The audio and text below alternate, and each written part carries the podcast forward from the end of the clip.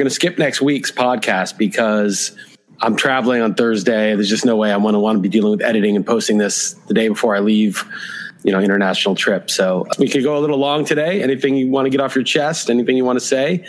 Uh, this is the podcast to do it in. All right, sounds good. Yeah, I just uh, um, missed any their breaking news today. I was just uh, helping teach my son how to swim without floaties. So just out of the pool right now, which is uh, fun. And uh, yeah, you're the man of the hour. You're the. We'll start with some sports. We'll get to the the takes in the fair. Second, fair. We did just do a draft yesterday. That was fun. Yeah, let's yeah. let's absolutely talk about it. Yeah, for sure. Yeah. All right. So we had the beat Chris Liss too. I picked fifth, you picked third, and I knew exactly how this was going to go. Well, I didn't know how the whole thing was going to go, but I knew how some of it was going to go. And I even said on the radio, okay, he's taking Elliott, which means unless Kamara slips to five, I'm going to have a choice. I think the draft starts at pick five, really. I think the first four for me are obvious. I think Elliott's, I guess you could say Henry people take. So, but for me, it starts at five. I mean, for me, it's McCaffrey, Cook, Elliott, Kamara. And then at five, I have a choice. So I took Jonathan Taylor.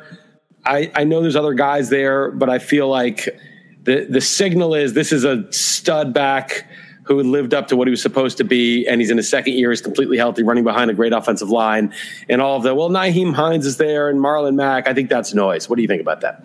First of all, it's pretty funny. The guy picking pick four uh, was alerted by like a Yahoo notification of a column of me about hyping Elliott, and he knew that I picked right in front of him in this draft. So it's pretty funny he was able to put two and two together. Is going to be there for him. I get that Kamara is going to get all the targets there. It's hard in a full PPR to to to take him any lower than that. But Taylor's the man with the upside. I mean, just the pedigree there. And Wentz, I do worry about a total unknown. Um, but I, I, don't don't get in the minutia of the percentage of touches versus right. Marlon Mack or whatever. I mean.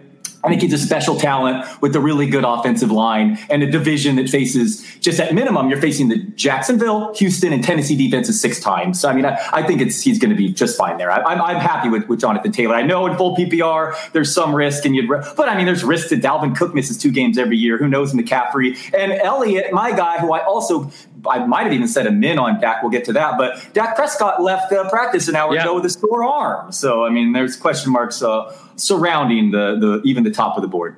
Yeah, you were asking if there's any breaking news. I was like, check your fourth round pick. Uh, you know, that's well, and uh, Elliott too. It hurt Elliott too. Yeah. It would hurt everybody. You would have taken Taylor in my shoes also. That yeah, oh yeah, hundred percent. All right. So on the way back, this is my choice. The first two beat Chris It's either Hopkins or Ridley. I, by the way, I picked fifth in both beat Chris and the FSGA for some reason. My three biggest drafts are all same spot. I didn't even set my KDS. I forgot because the league filled up, and you know I don't. It doesn't tell me when it filled up. So there must have been a couple hours in there where you could set it, and I I didn't do it. So it's either Hopkins or Ridley, and the running backs. You know, I, I wasn't interested in any of them in the second round. Uh, I thought about Swift, but I, I wasn't going to take him there. So I took Hopkins again, even though his status on taking the vaccine might affect something or get him, you know, miss, missing a game or something. I just think he's just so good. He caught like 110 plus 115 balls last year without an offseason with a new QB, a new system. He's still only 29. This is a Hall of Fame level receiver in his late prime. And in a full PPR, give me Hopkins. I know you like Ridley better despite the foot injury, and then you ended up taking Justin Jefferson.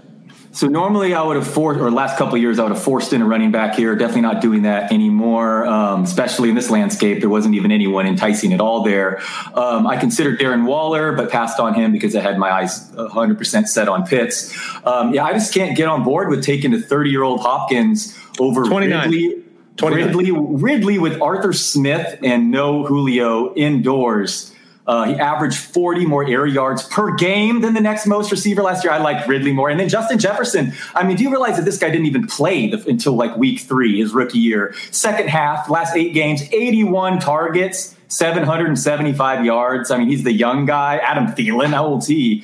Um, yeah, no, I mean, I would easily take Ridley or Justin Jefferson over Hopkins. I think you're crazy doing that, that. but it'll probably end up being close. Yeah, I'll but, bet you on that for sure. If you just want to do, you know, who has more points, because for sure, uh, yes, b- yes, because we'll do fifty on that. We got to email it. Okay. But I'll, the, Hopkins is not thirty. He just turned twenty nine in June, so he's just twenty nine. He's not old, and this is a Hall of Fame level receiver. Last year, he got 160 targets and 115 catches for 1,407 yards. This is every year for this guy.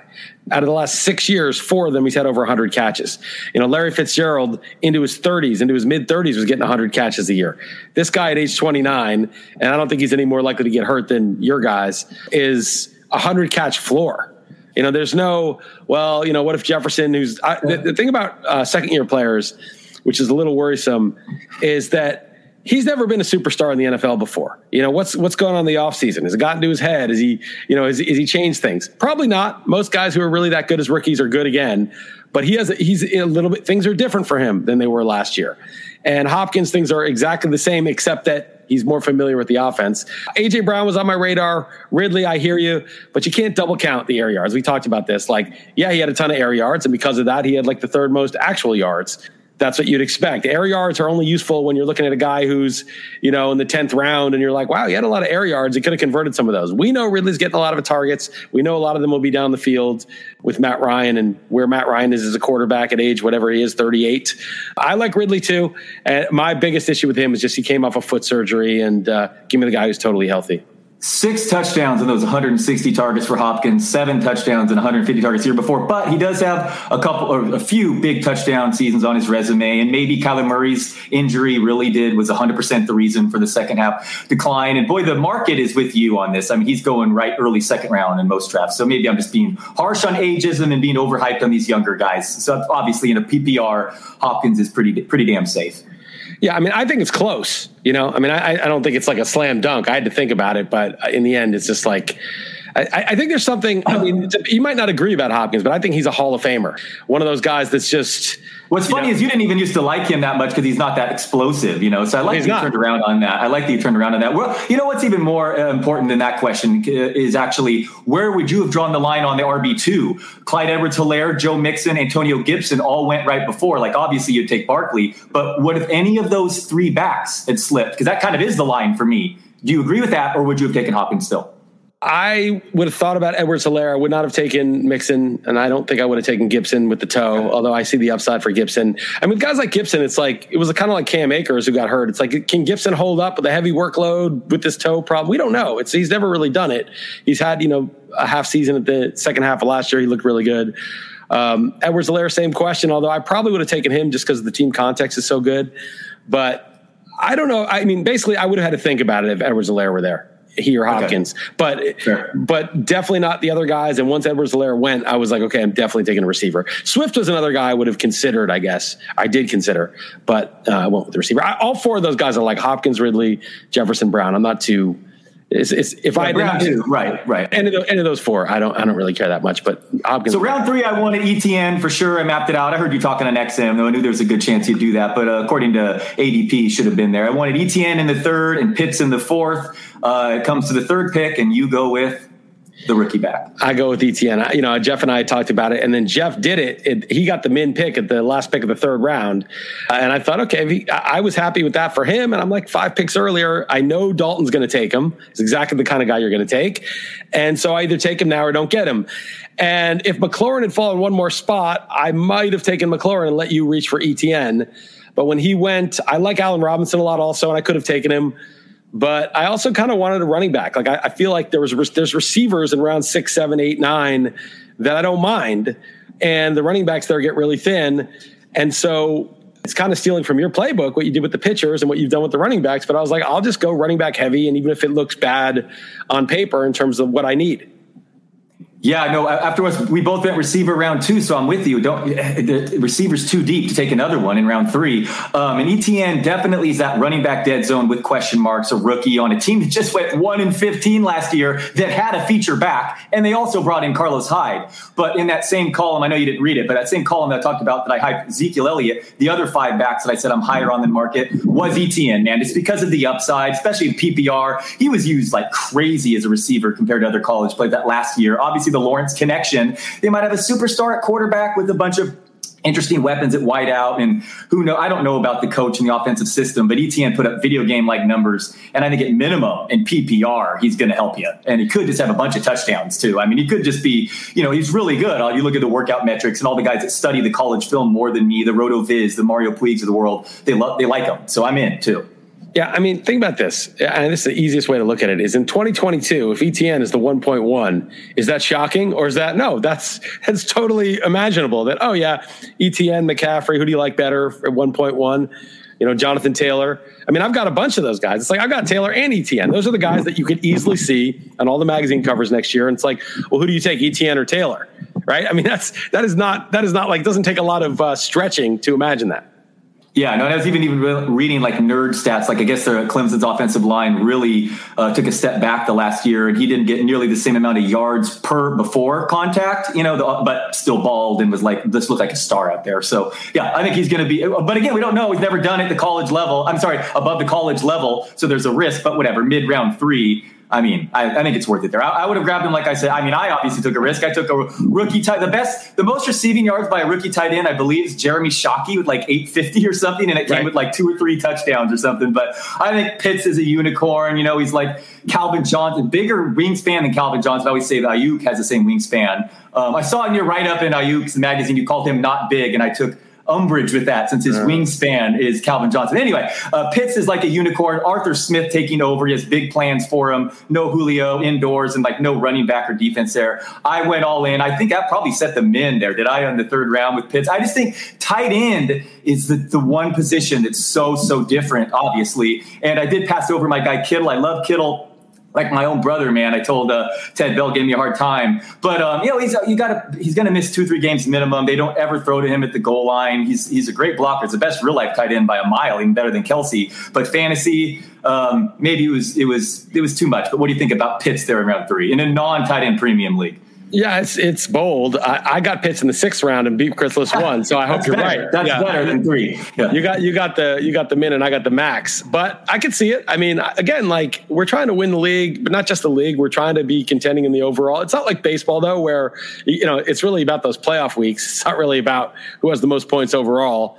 So some upside matters, some luck matters, but you just want a team that can I mean, look, I, I, would I wouldn't mind winning the fifteen hundred bucks or whatever, but like, and some side bets we're going to have and things like that. But you know, I really want to have a team that's loaded for the for the playoffs, and I, I can see it. So okay. So so coming forth, I'm going to bring you back to this. Uh, Josh Allen went one pick before me. I would, like I said, I was set to go ETN and Pitts. I like Lance later. That's my my tackle quarterback. But if not, um, I'm taking a Dak Prescott, which I did, you know, obviously this arm injury before the Diontae Johnsons, Robert Woods, Julio Jones is uh, of the world, Chris Carson's of the world, and that's something I never would have done in the past. But I love that offense, most combined plays per game last year, the fastest, just loaded weapons. I mean, so you did not, and here's why I, the thing that, that bothered me about that is Brady going in round seven and Russell Wilson round eight uh, you know, I didn't like it as much seeing those bargains, but I'm still on board with taking the quarterback early. Josh Allen, Prescott, round four and five.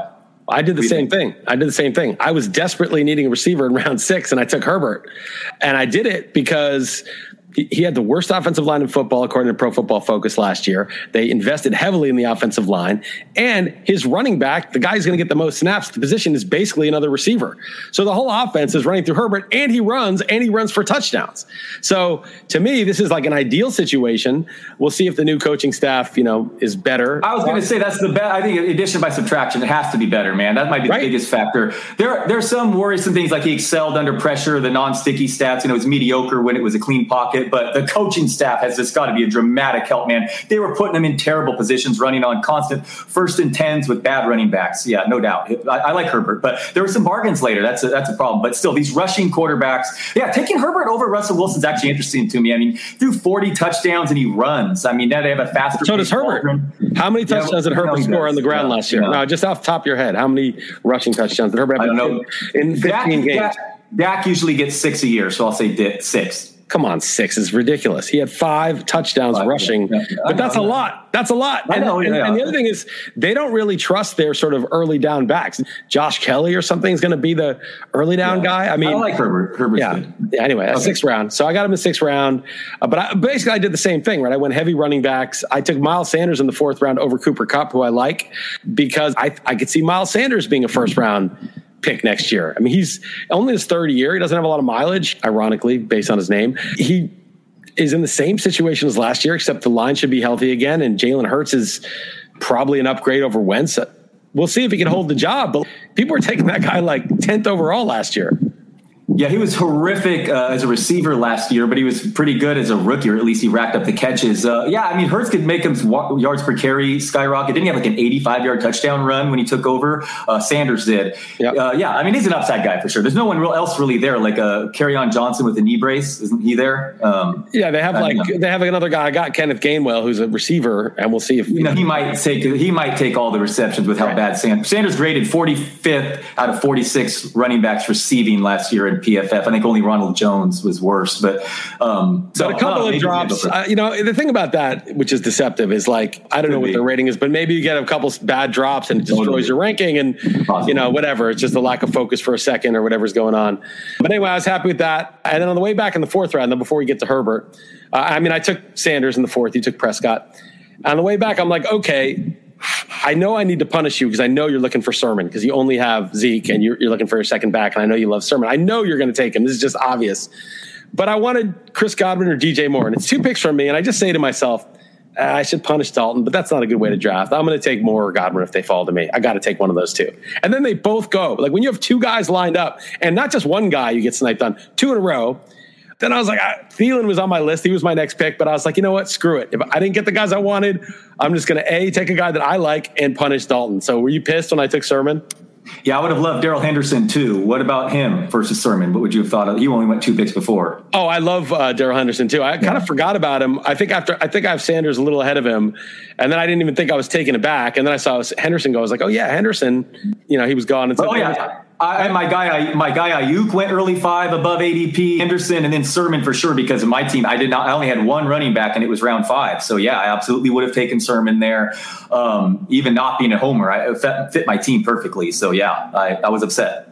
Right, and then, and then I almost, I almost uh, counter, you know, then, then then shifted to Myles Gaskin, a boring guy, but looking at a ton of volume, and then I almost passed on him twice, but he didn't make it back. What are your thoughts on a guy like him? I mean, he really is projected to get all the touches he didn't hold up last year doing it. And I think that's just a thing. It's like a pitcher that just can't throw 180 innings, a running back that can't handle 250 carries. Most people can't.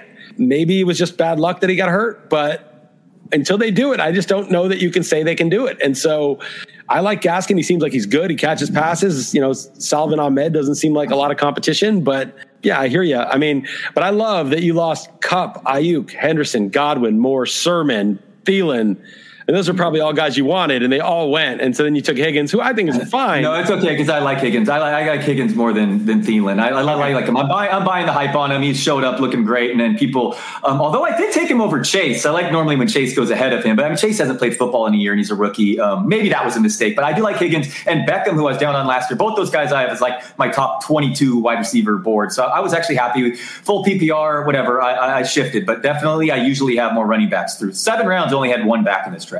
Yeah. So Beckham, I love Beckham as a player. I'm a Giants fan. He's one of my favorite players of all time. But I just don't know that he's the same guy. He did have that one three touchdown game last year where he looked like it, but yet another injury.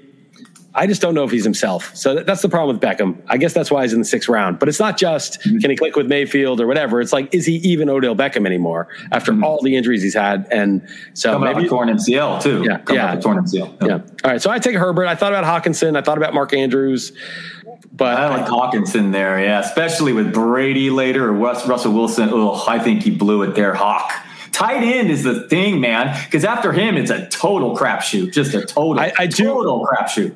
Yeah, I like Andrews also, but after that tier, I've got Pitts. Oh Andrews, right. Oh, Andrews was there too. Yeah. I, yeah. Okay. My bad. My bad. I, but I passed on Andrews. Well, here's here's my thinking, and I could have taken Hockenson actually, but I was like, I have Andrews everywhere, so I'm not going to take him yet again. Yeah, um, and then and then I was like, so what do I? So, but I have Andrews ahead of Hawk, so I wasn't going to take the guy below him. Although it is kind of a coin flip. It's not like it's not like a, a huge lean. But I was like, give me the quarterback that I think is. I have him as like my number five QB, Herbert. I think I moved him up to number four with Zach with Dak's arm. Now, if Dak turns out to be fine, I'll move Dak ahead of again. But for now, I'll, move Dak down to number I'll, seven. I'll also do Herbert versus Wilson and Herbert versus Brady. Um, I will do Herbert versus Brady for sure. Wilson, I think has maybe a better floor, even though Herbert I think has a better ceiling. But I'll do I'll do Herbert Brady just straight up if you want in NFFC scoring and get the six point touchdowns. Herbert probably almost certainly has a higher higher ADP, but the Wilson. Okay, it's fine. Sure, I said it. So yeah, 50, 50 bucks. Right, 50 bucks for that. And what was the other one we did? It was We'll have to run the tape. You edit it, so you'll be able to. You'll, oh you'll, yeah, you'll I'll, I'll email them. Yeah, yeah, yeah, right. Okay, so Herbert Brady. Um, market. Uh, and I and I like Brady too. And I, you know, Brady in the seventh is. Now look at me uh, standing yeah. for Brady here. Yeah. Uh, by the way, one that I didn't, you probably don't, you may not realize, but I was actually pretty set on grabbing DeVonta Smith too. You you I didn't know. Oh. And Jarwin later too. I was pretty like they were in pin. Wow. Jarwin and wow. DeVonta Smith is more upside than Cooks, whom I ended up taking. By the way, and someone called me out on the on Twitter, being like, "Was that an auto pick, Dalton?" With all these question marks. Like I, I guess Hook, Cooks is a little bit more boring than my picks, but that wasn't like above ADP. And do you realize how good that guy was down the stretch last year? Yes, it was Deshaun Watson, but how is he not projected for 160 targets? There's no one else there. They'll be down from. If it's Tyrod Taylor, if it's Tyrod Taylor, though, they just won't throw very much. You know, he'll he'll it'll be a running game, and they'll. Well, I don't know. Facing prevent defenses in the second half, that'll just be a, a shit show of. Uh, I don't know. I like Cooks. I like Cooks there. I, I, I like using him in a flex too uh, in full PPR. I don't know. I was happy with that. I, and and I get the boring veteran. Like there's not a lot, there's no upside or touchdown or whatever. That's why I like DeVonta Smith more. But I mean, Tyler Boyd went one pick after, but you're going to give me a hard time for Cooks. I mean. Cooks has never been that 150 target guy. I don't know if he's big enough to take it. He might be sort of a Deshaun Watson. He's really good. He's actually been durable, except for that one concussion year. He's played. He's getting a thousand yards every year, but he's like a thousand, you know, with seven touchdowns or six touchdowns and 80 catches. You know, he's he's not the guy who gets 100 catches for 1400 yards. It's just never been him. Maybe this is the year, but I I don't think so. I, I just think he doesn't have the build. He doesn't have the frame to do it. Um, he did the entire second half last year, and Anthony Miller is you're trying to talk yourself into. Oh yeah, well, I mean, twentieth, the twentieth round, I got him. Well, anyway, so you got Cooks, I got Smith. I mean, I'm worried that Smith can't really get more than 100 targets too. I mean, Smith is six feet 170, but he's a top guy on my board. He's the number one receiver on a better team than the Texans, and so I, I took him. So I got Smith, you got Cooks. Then you took Damien Harris, so I have zero interest in in this format. I took Jarvis Landry, man. Jarvis Landry to me I love Jarvis Landry. Jarvis Landry's going to catch at least 80 passes if he's healthy, maybe 90, maybe 100 passes. And that's it. That's him and Beckham. And Beckham's injury prone. Man, I love Landry in round eight.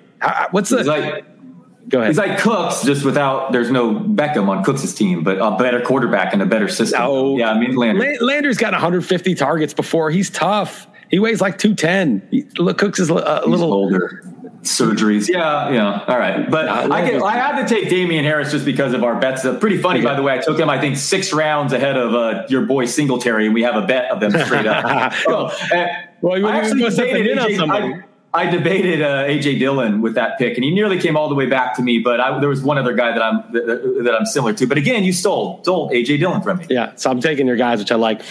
So now, you know, I, have got like a lot of depth at running back because around nine I take AJ Dillon. So I've got Taylor, Etienne, Sanders, Sermon, Dillon. And yet I still am starting Hopkins, DeVonta Smith, and Landry, which isn't bad. And I think Landry's just an every week starter. He may not have the upside for like a 180 yard week, but he's an every week starter. And Hopkins is the same thing. So, like, you know, maybe it's DeVonta Smith is really good, or maybe you have to use Tre'Quan Smith, who's by far, you know, talk about Brandin Cooks being the only game in town. How about a guy with a little more size and, and not quite as much speed, but still has speed, being totally the only game in town in New Orleans until Michael Thomas gets back?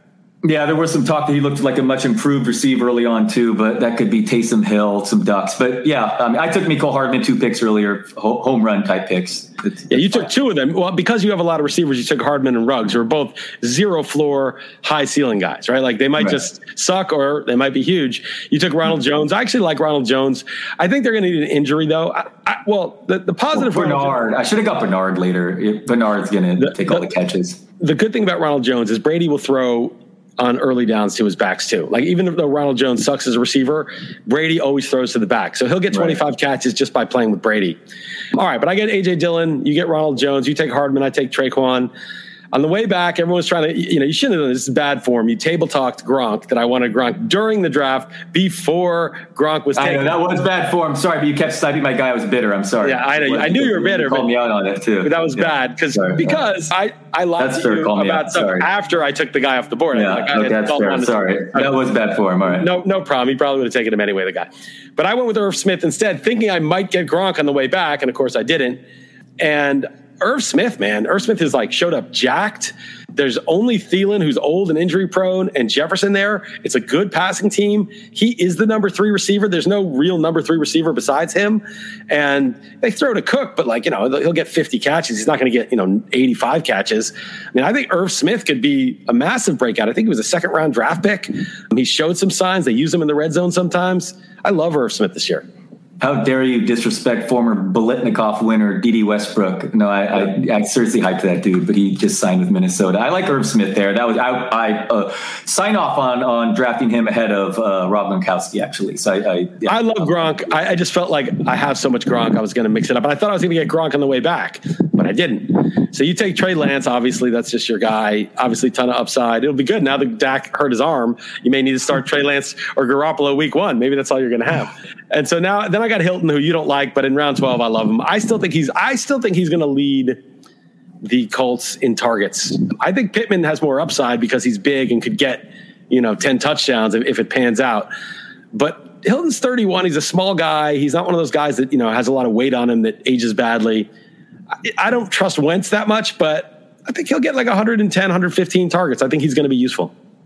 It's possible. I mean, these are all darts here. There's what if Parris Campbell could stay healthy, more upside. Same with Pittman. Wentz throws the ball to tight end more than any quarterback in football. That's why the sneaky. You know who wasn't drafted is Mo Alie-Cox. That guy's a real deep sleeper. Wentz, I, he throws to his tight end at least in the past more than any QB. I wonder if that translates to the new franchise. But um, okay, Hilton was pretty good down the stretch. Maybe it was a health thing the first half, and he's not. You know, he's 31, not 36. Yeah, so, and okay. he's still and he was really good. You know, I remember there was a, a piece on Players Tribune by Chris Harris, the cornerback, and he was saying like who are the five toughest receivers, and he mentioned Hilton as one of them. Now that was like four years ago, but this dude is good. He's a good player. All right, so wait. This hold on, this guy, um, this betting guy, I follow on Twitter. I forgot his name, but uh, he's pretty good stuff, and uh, he articulates Wentz a little better than I have been able to by just saying YPA. He, he basically uses EPA on third down. Essentially, Wentz had an amazing three months on third downs that one season it's like the most unrepeatable thing ever. Like people's view of Wentz should just be more of last year and not of that one MVP year, unless he's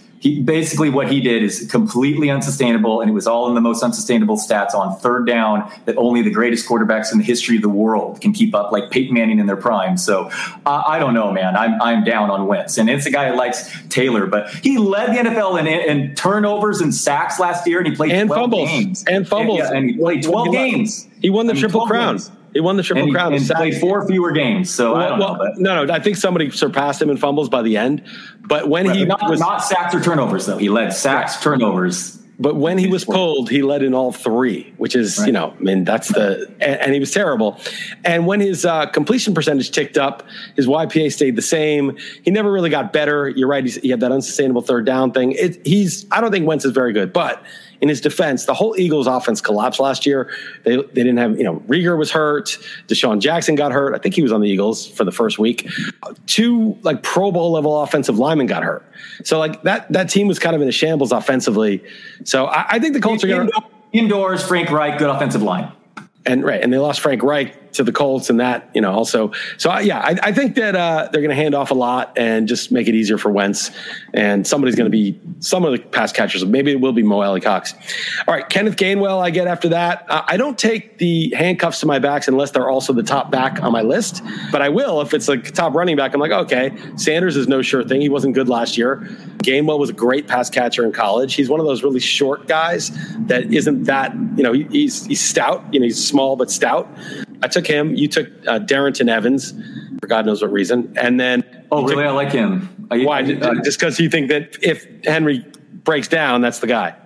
There's been a lot of hype about how much better he looks, and he's the clear number two. And you just keep talking about how Henry has 800 carries the last two years. So it seems it seems to me like he's one of the more well, he you know he's right there with the. Uh, I don't know. He's just a tick behind the Mattisons, Latavius Murray's, Ken, uh, Kenyan Drakes of the world for me. Okay, and then you took the Niners defense because the, partly because they faced the Lions week one. It's a good matchup.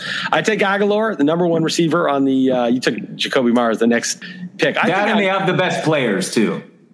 They, we'll see who stays healthy for more than two weeks, but Fair. too uh, soon, as you like yeah, to say, yeah. too soon. So, so Agholor, they paid him two years, 22 mil to come in. And Agholor was good last year. I mean, you had Henry Ruggs and you had Bryan Edwards and you had, can't even remember who else was on that team, all these guys And then all of a sudden, out of nowhere, Agholor is their number one guy and made plays. And then the Patriots saw the tape and were like, we like this guy. He's a former first round pick. And they signed him to a, a pretty significant deal. Now, I don't know if it's Cam or it's going to be Mac Jones, but you know, you took Meyers with the next round. But I, you like Meyers better than Agholor straight up? Uh, just a little PPR, but Meyers actually has not scored a touchdown yet. I don't believe, and Agholor drew like a bunch of pass interferences last year. No question, he was really good. One of the most improved players in the league, as far as I could tell. Um, but yeah, I have Meyers ranked slightly higher, but I'm not going to offer you another $50 bet here. It's fine. Okay. I mean, who knows who's going to emerge there? I do think Mac Jones, boy, I hope it's Mac Jones sooner rather than later, though, with my Damien Harris grab. Yeah, that's right. That, that's huge for Damien Harris. Like, who's going to get the goal line carries? And you hope they don't do like a, a Sean Payton and put in Cam Ooh, yeah, and goal line packages. Then, then, then Harris is toast. You'll end up dropping him. I get the Chiefs kicker in round 15. I couldn't pass on it. I just, it just seems like with the kick, you know, the scoring that they have, and the Chiefs are just the most automatic team. Tucker had already been taken, so and, and the Bills kicker Seslowsky took him in round thirteen. So I took the Chiefs kicker. That was easy. I got a, then I took a kicker who's on pup. Well, I guess the team kicker is huge for me because Zuerlein's on, starting on the pup list. But yeah, I like Dallas kicker. To, I'm, I'm hey, I'm, I'm, stacking with my Zeke, uh, Dak, and Dallas kicker here. So good thing uh, Dak's just just tore his uh, Tommy John surgeries uh, in well, store for him. A lot, lot, of field goals. though. they won't. Have to oh yeah, yeah, it'll be huge for you. And, uh, Lance anyway. I'm okay actually with Lance. We'll yeah, well, you got Garoppolo is going to be your QB for like ten weeks, and Lance will maybe the fantasy playoffs he could carry you, but you probably won't make the playoffs with Garoppolo. But we'll the see. Niners fantasy playoffs is hilarious. It's the Bengals, uh, Falcons, Texans, and and whatever, name the other worst Lions, oh. whatever it is. The four worst teams you can think of the, the Niners fantasy playoffs. Good. Sermon's going to be a beast. All right, so I think the Browns defense. They've got Clowney and Myles Garrett rushing the passer, uh, and I like that. I like that too. And then and then the thing is their offense is better now. Their offensive line is good. I mean, honestly, you could draft defense based on offensive line alone almost. It's like the offensive line is controlling the game and keeping, you know, keeping the uh, your defense fresh and the other defense on the field, and then they have a lead, and then, you know, they've got a they've got to pass that's the ideal situation. So I, I like the Browns defense. like a top, top five for me. I drafted Higgins, and I, I mean, I, I, I, like Burrow as much as the next guy, but that dude has to face the Browns, Ravens, and Steelers yeah, yeah. six times. I mean, yeah, I'm with you. The Browns are right there. Like the, those three might literally be top five, three of the top five. I mean, yeah. that's not ideal. Okay, so then uh, you took yeah, you took the Cowboys kicker. I took the Browns defense. I take Blake Jarwin as my second tight end. Yeah, swoop me. Yeah, I got. But I, I, like Everett. I almost was like maybe I should take Everett. So I, that's fifty. messed up my stack though. It'd have been nice for my Dallas stack there with yeah. with, with Jarwin. But um, yeah, then I got Everett, and then what? A bunch of stabs in the dark. Oh, you got I got Jimmy G. You got Daniel Jones. That's perfect. that's I think homerism is is the right way to draft in round nineteen. For your, but yours actually was strategic because you have Lance and Garoppolo. So you you, you had to like pair them. I just have Jones. Unlike you, we know who the starter is. The, the Giants actually believe in Daniel Jones, uh, unlike the, the Niners. Wait, how, sorry, how funny is it that uh, Zach Wilson is is not signed uh, I, by the Jets? I mean, it's, you know, they really are like they're they're trying to, to, to, defer the signing bonus money a whole year that like has not been done in the, in the last four years with any of these top. They're trying to cheap out on him. Well, the yeah. thing is funny is you know Jeff and I suggest on the show trade him for Darnold. You could trade him to Carolina for yeah. Darnold straight up and then you know you start all over again. It's a great idea. Yeah. So anyway, we'll see. You know, we'll, we'll I'll have lots of ideas for the Jets during the year, but that is just it is funny. It would be funny if he just was like, you know, just trade me. I'm sitting out. I don't like this team. I took the Patriots D only because they played the Dolphins. I oh and the. Uh, Browns play the Chiefs. That's the one offense that you just don't really want to start your defense against. Like they're playing the Chiefs. Like, okay, I don't, I'm just going to get another defense for week one. So I took the Pats. You took Ty Johnson, who's in, in the mix with the Jets. I think Michael Carter is kind of, I talked about this with Jeff. Like he's going in the sixth round in every draft. And I know Trey Sermon is just as random, but Trey Sermon, if it pans out, is going to be a monster in that, in that offense. Even if Michael Carter wins the job, and we don't even know that he has, it could just be whatever. It might not even be that big a deal. I don't I don't really see Michael Carter going that early. And it's not like Carter is a good pedigree. I can really want to fade Tevin Coleman as watching the last couple years in the Niners. And the Jets have a really revamped offensive line, and obviously no Adam Gase. And, and if Zach Wilson's okay, Ty Johnson impressed me for a brief stretch last year. Was really good. He's like, whoa, we got to use him chief D- chief DFS, but um, a total wild card, obviously. But uh, I don't think he probably goes undrafted in most leagues. But he's a guy I kind of personally like. And I just the situation, as you said, Michael Carter goes in round. Yeah, Michael Carter. Right. What's how do we know? Right. I mean, exactly. It could be Ty Johnson. I don't really think and and in round 18, the fact that he's on the Jets and who knows if they're going to be any good running the ball, that's not something you need to worry about in round 18. You just are hoping to get a, a, guy who gets some carries. In round six, you know, not only does he have to win the job, but he's, you know, he's got to be good if he wins the job. All right, you get Garoppolo, I get Danny Dimes. Obviously, I crushed you in that round. And then I took Anthony Miller I got I got swooped in round 17 when I took Jarwin. I Bill Wasowski or whatever his name is is a good player, and he swooped me on like five or six guys, which then made me swoop you. So right. like he took Mike Williams, so I was hoping to get. I was like, ah, he took Mike Williams. All right, I'll take AJ Dillon. So you got screwed by that, and then he also took Rashad Penny. So I had to take Blake Jarwin before I wanted to. So you got swooped on that too. And then I got Anthony Miller. He may be the number two receiver there in Houston.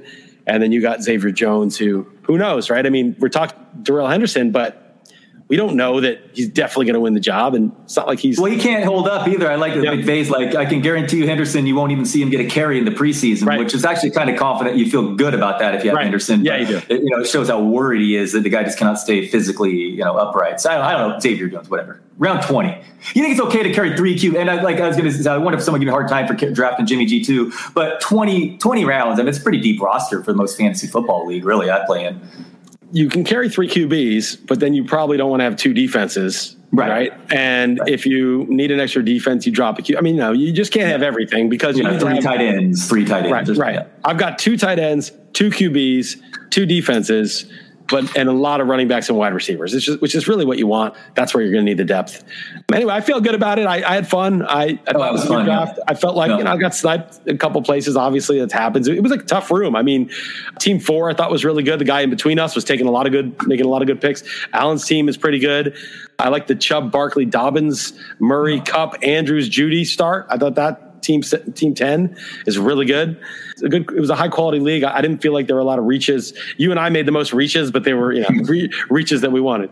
Real man reaches. Yeah, no, they, it was fun. I'm glad I got to sign up. You uh, as per usual didn't give any notice. I woke up to oops, it's already been announced. Go uh, go do it. Well, so it, I, uh, signs up in like a, it's it sells out in like an hour. So no, it's uh, yeah, it was good good drafted. All right, baseball, baseball. Uh, let's get I know, I know your teams are in the top. I know your teams are doing really well. I'm gonna owe you some money at the end of the year. Uh, 3,000 teams in that league, and I literally have my three are all in the top 30 in the RotoWire. It's, it's, it's pretty, pretty, cool. Sick. I, just, pretty, I mean, that's pretty Real man goes one, two, three. The exacta. Yeah, okay. You got to get the exacta. Yeah. Yeah. And then I picked up Josiah Gray for one dollar and had to drop Bauer in one league we're in, and then the other one you picked him up for like twenty something. So I liked that, but uh, we'll see how much he was. Oh, one thing, two things I want to say. A about the Rams, I forgot. Andy Benoit, Sean McVay signed. Did he not? For two things. A, he's known for his, let's call them uh, controversial takes on Twitter. But two, didn't he start at RotoWire? I mean, did not start, but did he not write yeah, he for RotoWire? Okay, he, yeah. He self published a book when he was like, I want to say like 16 years old, 13 years old, like when he's a kid, literally a kid, maybe 16. Self published a book. And I think Peter King got a hold of it and wrote about it in Sports Illustrated. Anyway, somehow we got wind of it and then we hired him to do like all these sort of scouty outlooks for right. us. Like we, we did our stat based outlooks, but he did a lot of scouting, you know, film watching, and he wrote them, and you know, it was good.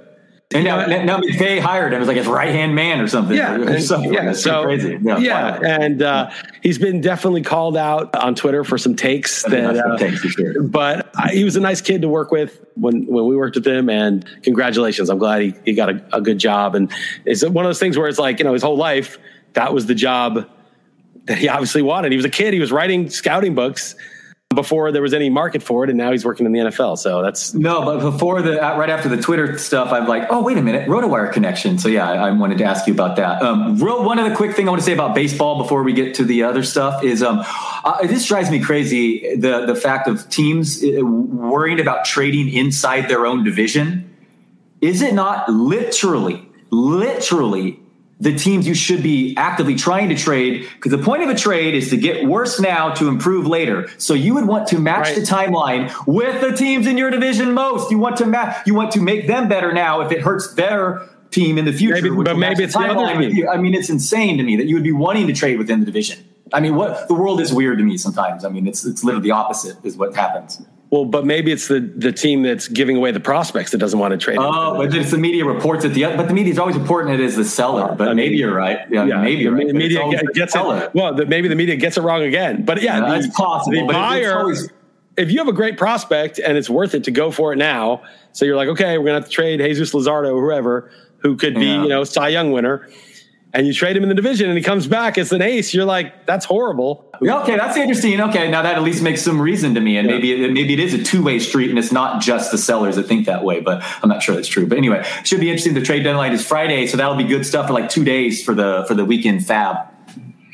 Yeah, for, for, it's gonna, yeah, it's going to be bananas, and I'm just so I'm just having trouble keeping up with everything. I, you know, this travel, LA sucks for FAAB. It's at you know seven o'clock. Well, I mean, you deal with it all the time.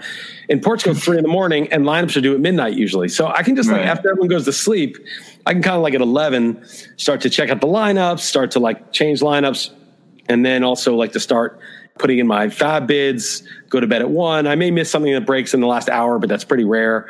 And I, I, don't often see the late game on Sunday night, so something might happen that, that I don't know. But it's just such an advantage to be in Portugal. Not that I'm really taking advantage of it this year, but just in general, just it's like it doesn't interfere with your life. Sometimes I have to wait because Rockies or somebody won't put out their lineup on a Monday and it's right. a late game. So it starts at three in the morning and it's like one in the morning and I'm like staying up for the stupid lineup thing because I don't know which guy to put in.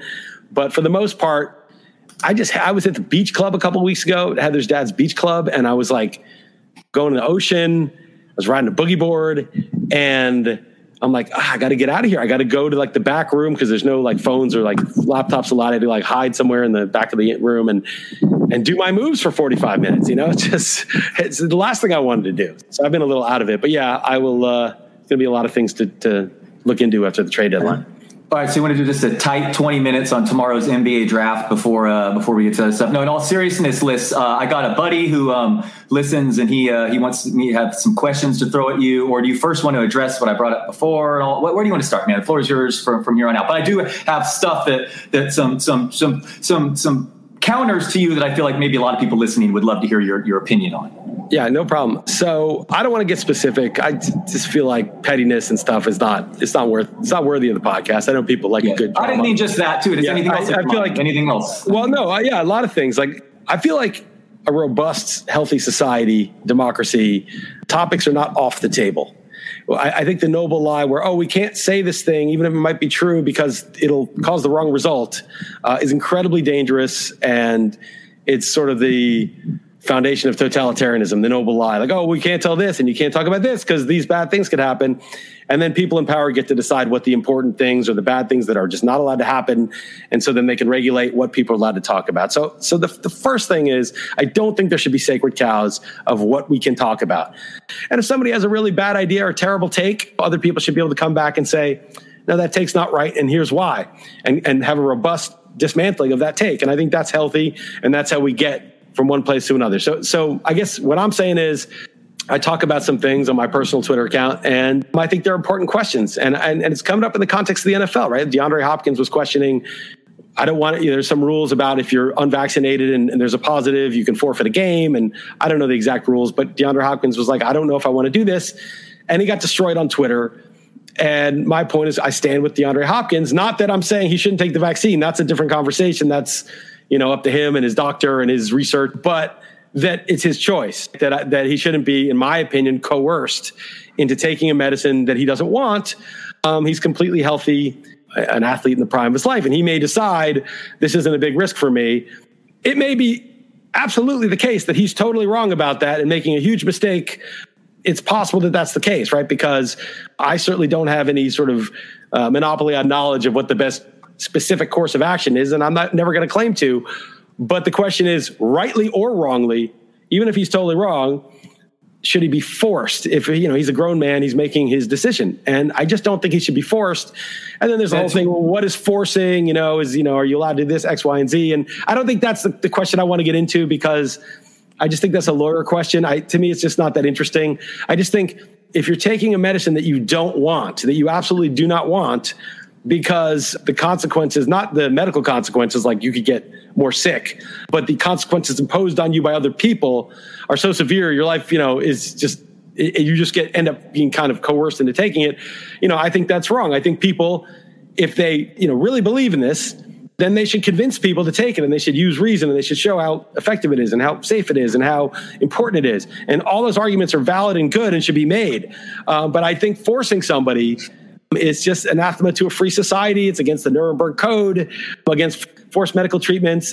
And I think we should stop looking at people as potential disease vectors who are sick until proven healthy. I think if someone is not sick, doesn't have symptoms, we should presume he's healthy and give him a choice. And by all means, make the case to do the thing we think they should do.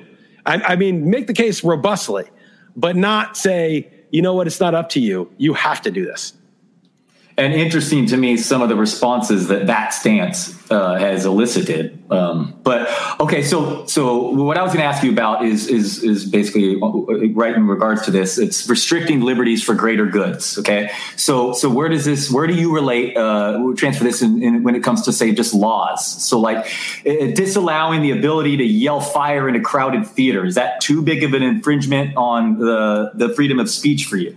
No, of course not. Uh, of course, you can't yell fire in a crowded theater and cause a stampede. Why not?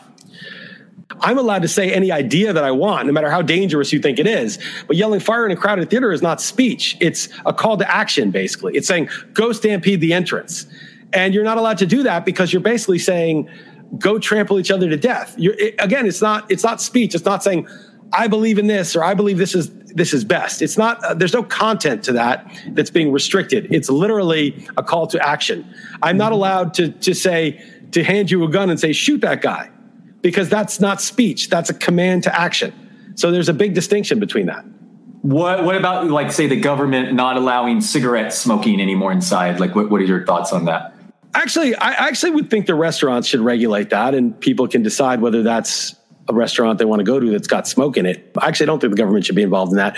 But it's way less of an infringement because if you decided not to take a certain medicine and then you're barred from going somewhere, you are barred. You know, it's not when you're smoking, you're only smoking for five, ten minutes, right? And then you're done. So you could go outside and come back into the restaurant. But if you haven't taken the medicine and you're not allowed in, then you're permanently not allowed in until you do the thing that, that they're telling you to do. So it's very different than smoke. Smoking is just a temporary thing you do. I, I, have no problem with private restaurants banning smoking, and I have no problem with private restaurants allowing smoking. I don't really understand why the government's involved in that, but it's not. People don't. It's not important enough because it's a five minute thing. Obviously, that some people are really. I guess if you're like a hardcore libertarian, you probably don't like that they're banning smoking, making restaurants ban indoor smoking. But it, it doesn't really bother me because you can always smoke outside, and you don't smoke every second. Okay, and if this virus was significantly more deadly, would a vaccine mandate be appropriate in your eyes then? Or should the government never have the power, ever have that? Power? Well, the pro- okay, the problem. Okay, so we've got a couple of issues here. One is eh, before we even get to how deadly it is, we got to talk about whether herd immunity is possible, right? Because there's some diseases for which herd immunity is possible, and you basically get rid of this virus forever. Some of the old polio and and smallpox and things like that, right? Those things have largely been eradicated. Polio is still around in some places. But when you're talking about a, a, respiratory airborne virus, the way those go away, like the Spanish flu, which is still with us, but just less potent, eh, and most people are, have immunity to it, is it gets endemic in, in the sense that there is no real herd immunity. What happens is people catch the virus or they get a vaccine. Everyone should read that New Yorker article you linked to in one of your columns about the endemic. Sorry, right. continue. So, so an endemic virus is is totally different than one for which herd immunity is possible. So I think when herd immunity is possible, there's a much more compelling case for the state to mandate things. But there's issues with that too. But there's a much better case for that because it actually really matters the level of, of collective immunity and depending on the severity of the virus and, and other things. But first off, if there's no herd immunity, so that's just not relevant, really. Um, everybody's either going to get the vaccine for this one or they're going to catch the virus probably. There's different risk brackets with this one. If it was airborne Ebola that was killing, you know, 70% or 30% of people and it was like that, I think there'd be a much also stronger case for the government to mandate it. If, but I don't think they would have to mandate it because I think people would be fighting each other tooth and nail to get it. So I think that's also uh, something a little bit telling that the stronger the case, the less the force is even a question. It just becomes automatic. Of course, you're going to get it. Of course, you're going to you're going to be like, dude, there's one left, and me and you are there, and I'm going to elbow you and, and jab myself before you can get to it because you know this is going to kill me for sure. All right. Okay. Very last one. Sorry if I'm jumping around here. Last one for you. Okay. In your in your hypothetical with the gun, the gun yeah. hypothetical, if the gun was pointed at your child, would you still not do the push-ups?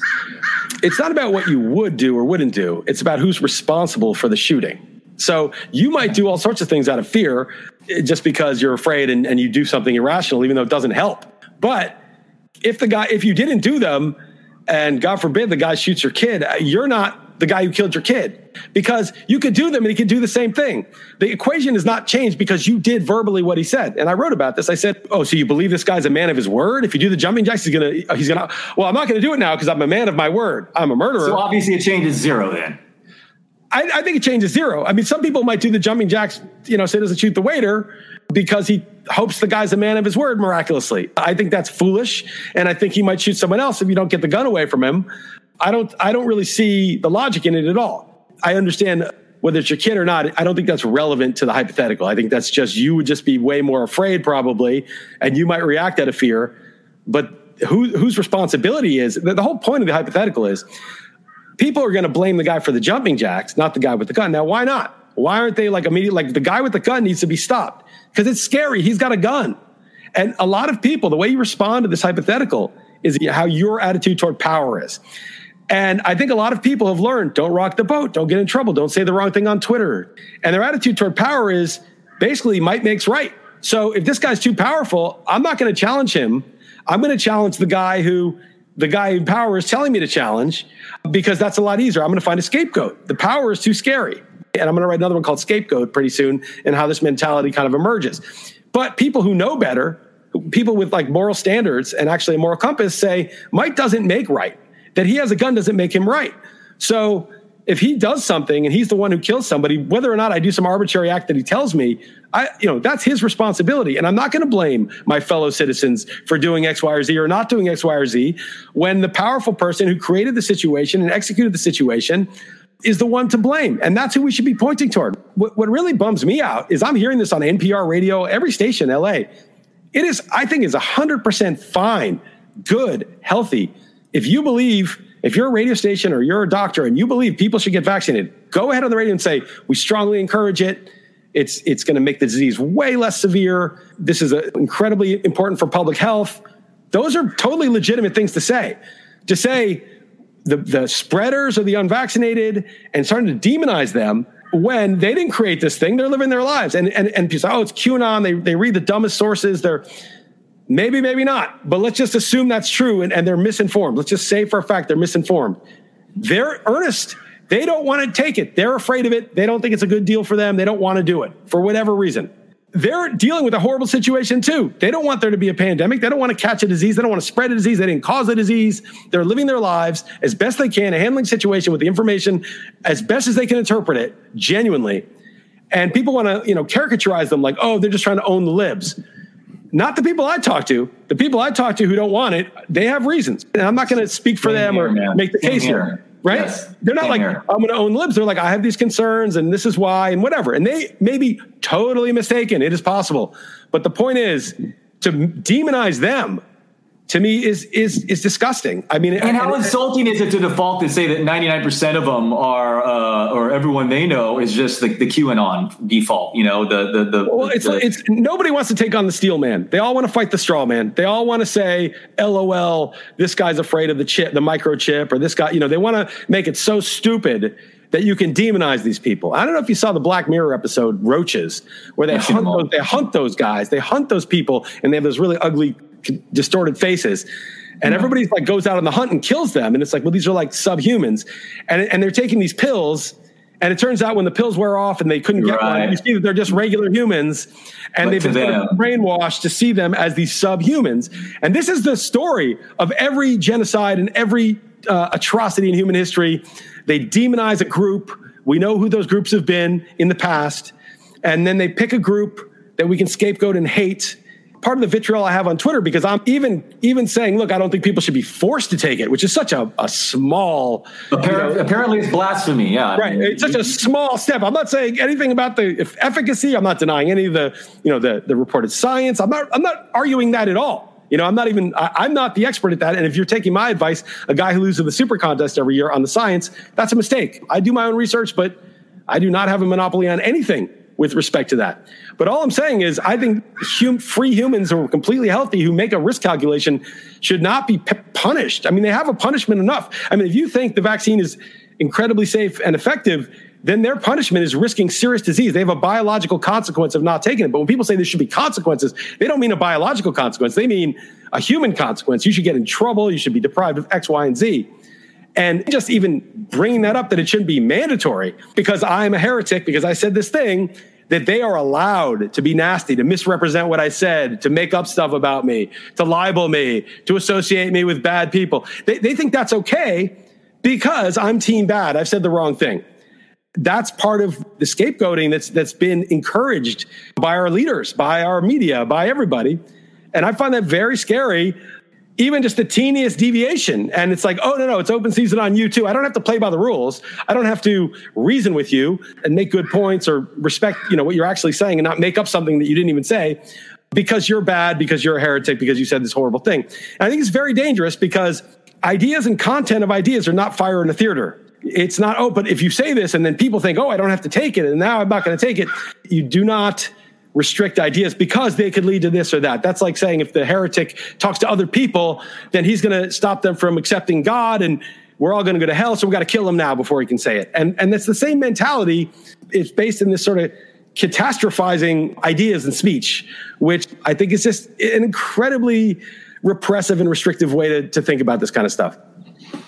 Well said. You capitalize every other letter when you do your own research, though, Liss? Uh, yeah, that's the key yeah. question here. Well, but, uh, no. I said this in the in the podcast with um, with John, uh, the MLB uh, moving averages guy, that you know I, I got into this where it was like thinking for yourself was actually code for fascism. And it's like, no, fascism is literally not being able to think for yourself. You must recite what the authorities want you to recite. And the people reciting what the authorities want them to recite are accusing me uh, for, for saying something else as being fascist. It's just so through the looking glass and there's no reasoning with them there's no like showing them when i argue with some of these people and you see they're they're nasty pure nasty there's no like oh sorry you're right you didn't say that there's no acknowledgement of anything it's pure nastiness it's not for them. They're unreachable. Like if somebody responds like that, when you, it's not for them. It's for the people watching. Okay, let's just see who I am and who they are. And the people that have bought in to the the religious faith that heresy is heresy, they will never see that. You know, they will just see, oh, say whatever you want, destroy him, destroy him. But I think the people who are smart and and rational are going to see, and that's why I engage, just so so like onlookers can make a choice and say, oh wow, look at these tactics, look at this behavior is that yeah. something that I think is healthy and, and good for discourse? And and you know, I, hopefully they'll say no, it's horrible. I'm going to talk to you more about this after we stop recording, but yeah, it's been eye opening to say the least to see how people have been treating you. Yeah, it's it's really and you know, and I don't go in their feeds. I'm not like, well, oh, I don't agree with this. I'm going to dunk on you and all this stuff. I mean, really, I don't. I just stick to my own feeds. And I'll say the only thing that's disappointing a little bit to me, and I'm not saying anyone in particular, but in general, is if I saw people treating someone I know and respect that way, like I would not associate with them anymore. Uh, it's okay if there's disagreements or arguments. That's totally cool. Like, okay, you think that's wrong. You're attacking the idea. You think this idea is bad. Here's why the idea is wrong. Savage the idea. I'm all for that. But impugning a person, a- acting like you know they're doing something wrong by by saying something, to me personally, I would just be like, eh, I wouldn't necessarily get involved with them and, and, you know, call them out. I might, but I might not, depending. But I would just be like, that's, I would just be done with them. I would just be like, okay, that's a snake. That's a person who's, you know, I could be next.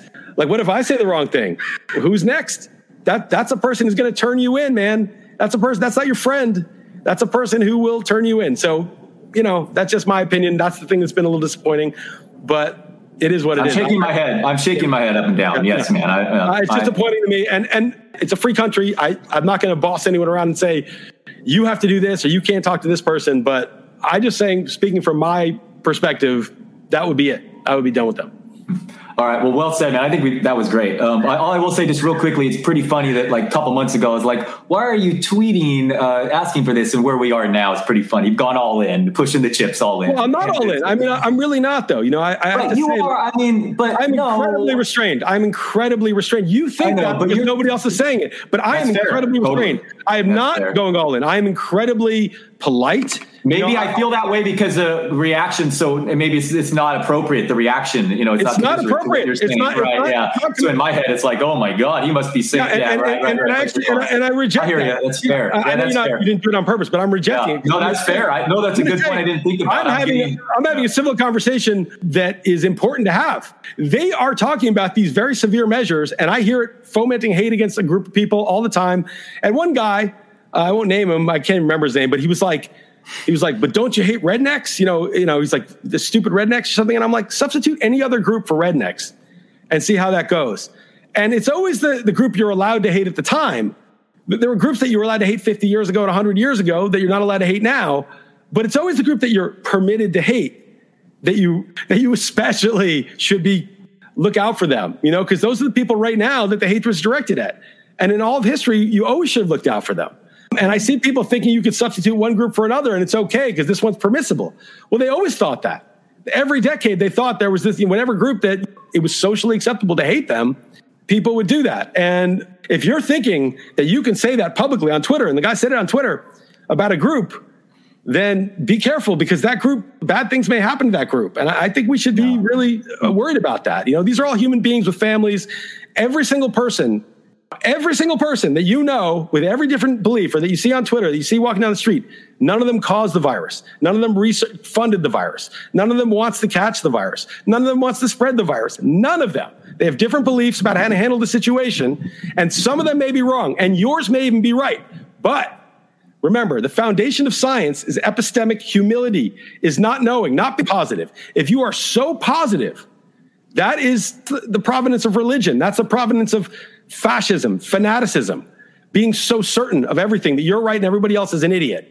You may well be right, and you may have a good reason to believe that what you believe, but we don't know for sure. And don't demonize those who, even if they're totally wrong, are earnestly trying to handle a bad situation. I think it's really, it's not just screwed up like, oh, it might hurt their feelings. Like, that's not what I'm worried about. I'm not worried about, I mean, it's not nice, but I'm not worried about that. I'm worried about this stuff historically doesn't end with these are the bad people whose fault it is. Blame them. It doesn't add, it doesn't end with verbal blame. Historically, it doesn't. So be careful what you're fomenting and what you're talking about and who you think it's okay to point a finger at because this is you're playing with fire, man. Well said. Let's let's end it on there. Now, now you're also uh, you're prepared for when I throw these same exact questions to you on XM show tomorrow. X, XM is not the, X, yeah, not yeah, not an XM, but uh, yeah, yeah. and, and I, well, no. let me start. Sorry, I'll say one last thing since, since we're not okay. recording next week. Imagine this though, okay, and just let, let's let's concede that the public interest. I think just saying this point is not crazy. I don't agree with it, but look, um, the, the public health interest. You know, the science is pretty good. The public health interest outweighs the freedom interest. They can require you to take it unless you want to live in your basement. Basically, like coerce you to the point where like you can't live your life without it, so you're going to get it no matter what. Well, and the grounds would be because people will die, whatever. Even though I think there's some good evidence that people with the vaccine spread it, it mostly just really protects them against getting sick, which is really good. I mean, if that protects you against getting sick, that's that's a pretty good argument.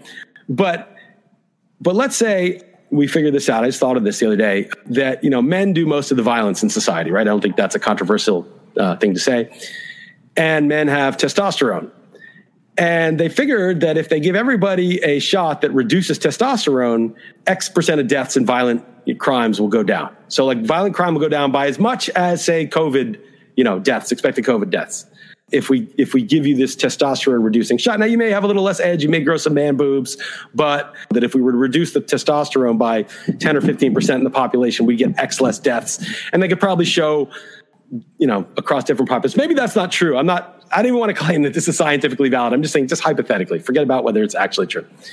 And they would say there's a compelling public interest for you to, to have your testosterone reduced.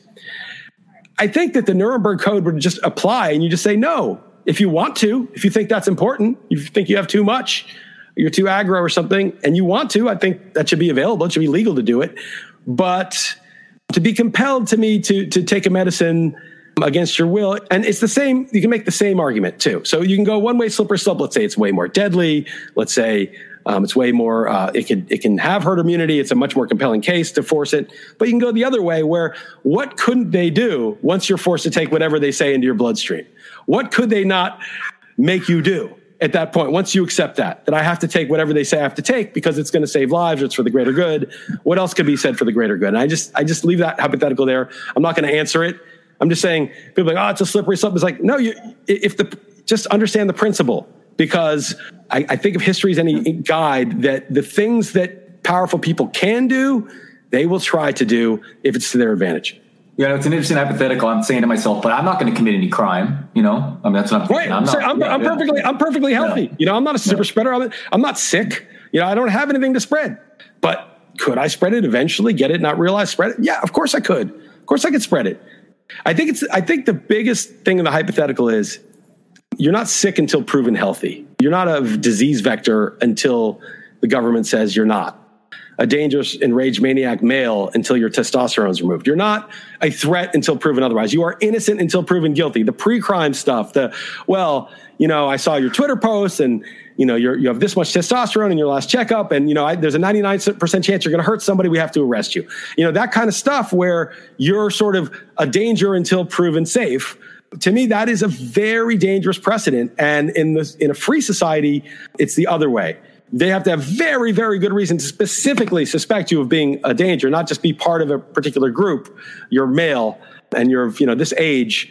Um, that's not good enough. You know, and we've seen in the past the profiling by police of certain males of certain ages, and that was very unjust.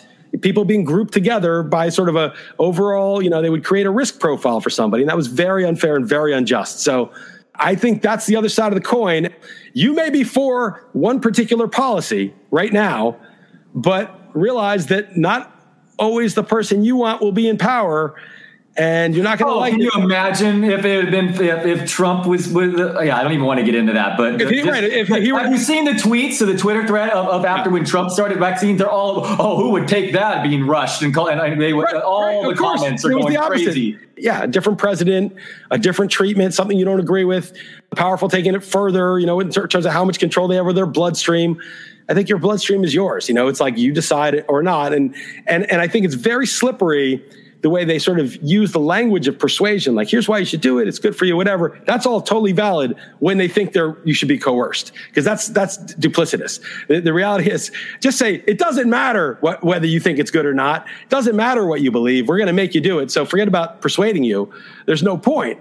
There's no ne- there's no need to persuade you because you have to do this. And then the other slippery thing is saying, like, well, we're not going to make you do it. You just won't be able to leave your house. You won't be able to go get groceries. You won't be able to have a voice on social media. You won't be able to do X, Y, the consequences. Yeah, you just have to. Yeah, the consequences. there's consequences for it. No, the consequences yeah. that we are enacting on you. that's what the consequences are, which is basically like we're not letting you do it. We're, we're, we're enforcing it. So I think that's a little slippery. Again, if you want to just say, look, I think it should be mandated, if necessary, hold someone down, then that's your position. History will be the judge of internet's forever. All right, man. Well said. Let's good stuff. Um, no wreck for you at the end here, but I'll keep with the dark theme. Uh, get well soon, Bob Odenkirk. He uh, passed out on the set of Better Call Saul yesterday, and there's been some like uh, ominous tweets from cast members. So, man, oh, I really hope Bob, Bob Odenkirk. Uh, what was that? What was okay. What was a heart attack or something? We don't know. There has not been released to the public other than cast members just basically tweeting like, "Have your thoughts and prayers." Oh, so Jesus. I don't know. I know he collapsed on set and rushed to the hospital ambulance, and no news yet. So, so yeah, get well soon, Bob Odenkirk. Yeah, and, and and well said too. Listen, everything on this podcast. Uh, uh, yeah, man, good, good stuff. I appreciate it, man. Appreciate your coming on and uh, yeah, yeah, yeah, Not, yeah, not, being, not, be, not being a nutless monkey. Yeah, yeah, yeah, for sure. And, and yeah, good stuff with the draft. Sorry to dominate you so hard. This, this All right, man. Take it easy. All right, later, man.